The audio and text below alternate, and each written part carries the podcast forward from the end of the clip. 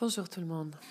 Aujourd'hui, je voulais euh, parler un tout petit peu sur euh, quelque chose qui est, euh, je dirais, depuis quelques mois, un sujet assez sur lequel beaucoup de gens parlent dans le monde de la médecine fonctionnelle aux États-Unis. Et j'ai récemment écouté deux différentes podcasts sur le sujet. Un entre, euh, si vous voulez les écouter en anglais, ils sont très intéressants. Un entre le docteur Mercola et Dave Asprey de Bulletproof sur les dangers des ondes électromagnétiques. Et un autre sur le Evan Brand Show, qui est aussi un médecin fonctionnel, qui interviewe professeur Klinghardt, un professeur allemand, euh, qui est lui-même aussi spécialisé là-dedans. Et en fait, euh, voilà, j'ai beaucoup appris dans ces podcasts et je voulais un tout petit peu vous partager euh, ce que j'ai euh, ce que j'ai appris aujourd'hui dans ce podcast. Donc, en fait, c'est vrai que est-ce que ce qu'on entend aussi, ce que je vois dans mon propre dans mon propre dans ma propre pratique, c'est que depuis plus ou moins, je dirais, dix ans le nombre de gens qui souffrent de maladies chroniques augmente. Non seulement ça augmente, mais l'âge avec lequel les gens viennent se présenter avec ce genre de problème euh, diminue. Donc j'ai des gens euh, de plus en plus jeunes qui viennent avec des problèmes de vieux. Et souvent j'ai la question qui revient, mes docteurs, euh, c'est quand même pas une vie, comment est-ce que je peux vivre comme ça avec toutes ces précautions tout le temps. Je peux quand même pas me mettre dans une petite cage euh, pour pouvoir être bien. Et je leur réponds que malheureusement, en fait, euh, dans la société dans laquelle on vit, on ne peut plus se permettre les choses que nos parents ou nos grands-parents pouvaient se permettre, notamment au niveau euh, de l'alimentation. Et donc, en fait, ce que ce médecin, donc professeur Klingard, disait dans le podcast, c'était très intéressant. Lui, il disait que si on, aurait réussi à adresser la pollution agroalimentaire, donc la, mauvaise nutrition, la mauvaise, alimentation, euh, et euh, la pollution des ondes électromagnétiques, on aura pu déjà remédier euh, toute l'augmentation des maladies auto-immunes, du cancer, des maladies d'Alzheimer et tout ça. Est-ce que vous saviez en fait que la cause numéro un de la mortalité chez la femme aujourd'hui, c'est l'Alzheimer? L'Alzheimer euh, fait quand même partie de ces grandes maladies neurodégénératives ou juste dégénératives qui sont selon beaucoup de médecins de la médecine fonctionnelle, lié à un état inflammatoire chronique. Je raconte un tout petit peu sur ce qu'on a trouvé euh, dans, les, dans maintenant les, les, études scientifiques par rapport à l'exposition aux ondes électromagnétiques. Il y a une première chose qui, est importante de savoir ou de comprendre, c'est que en fait, on a vu euh, dans des tests qu'on a fait sur des souris que quand on exposait ces souris à, euh, un champ électromagnétique, que euh, leur influx dans la cellule de calcium augmentait énormément. Je pense avec un facteur de 1 million. Je peux me tromper, mais en tout cas, c'est l'augmentation était énorme. Donc il faut savoir que dans une cellule, il y a des petits canaux où le calcium et le magnésium vont s'échanger. Et quand, cette, quand cet échange est perturbé, euh, il y a trop de calcium qui rentre dans la cellule, il y a toute une cascade de, de, problèmes biochimiques qui vont avoir lieu. Et en fait, avec cette augmentation de calcium, donc c'est un flux de calcium, il y a euh, une énorme production en fait euh, de radicaux libres qui va se faire. Et ces radicaux libres, ben voilà, vous le savez, vous le savez pas, donc c'est un processus d'oxydation va amener à euh, en fait un processus de vieillissement de vos cellules précoces. Et, sur le long terme à des maladies dégénératives. Donc vos mitochondries, qui sont en fait les petits moteurs où en fait l'énergie s'est créée à l'intérieur de vos cellules, vont être défectuées, vont avoir des problèmes, et donc vous serez pas du tout vous serez plus du tout capable de produire l'énergie que vous avez besoin de pour bien fonctionner. Et donc, on a vu en fait que si on donnait à ces souris des médicaments qu'on appelle des antagonistes du pompe à calcium, donc ça veut dire qu'on arrête en fait cet influx de calcium, ces souris euh, guérissaient de leurs problèmes.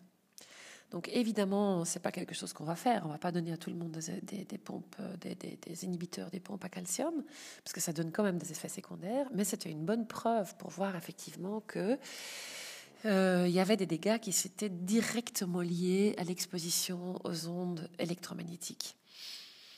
Donc, qu'est-ce que c'est ces ondes électromagnétiques? Ben, C'est évidemment, euh, comme vous savez, le, le, Wi-Fi, euh, le 3G, 4G, bientôt le 5G avec lesquels on va être euh, confronté. Toutes ces antennes autour de nous sur lesquelles on n'a pas beaucoup de, de contrôle. Mais pas seulement ça, il y a aussi il y a aussi les, radiations de, des, fours à micro-ondes, par exemple, euh, qui jouent un grand rôle. Donc voilà, ça c'est un peu la, première étude dans laquelle on parlait. Et la deuxième que je trouve intéressante, en fait, c'est que euh, on a vu que euh, beaucoup des problèmes chroniques qui sont euh, voilà qui, qui, reçoivent beaucoup de noms en fait dans le monde de la médecine fonctionnelle. Donc on va parler de candidose, on va parler de la maladie de Lyme euh, chronique, euh, on va parler de, des viroses chroniques type Epstein-Barr, mononucléose ou herpès.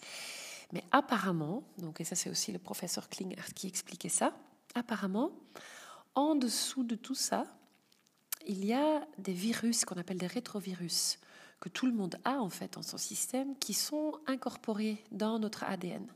Donc ils viennent en fait à presque une partie de nous. Et ces virus, quand tout va bien, à travers différents processus, notamment le processus de la méthylation, ces virus sont gardés sous contrôle par notre corps. Apparemment, ce qu'on a trouvé maintenant, c'est qu'à travers l'exposition aux ondes électromagnétiques, le Wi-Fi, le 3G et tout ça, ces processus de protection, de mise en sommeil, ou en état d'endormissement de, ces virus, est altéré.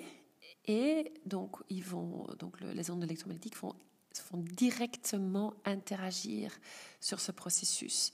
Et donc, ces rétrovirus vont être capables de se réveiller et de commencer à répliquer et vont à leur tour en fait influencer la candidose, la fermentation des mauvaises bactéries, le, le réveil de l'Epstein-Barr, du Lyme et tout ça.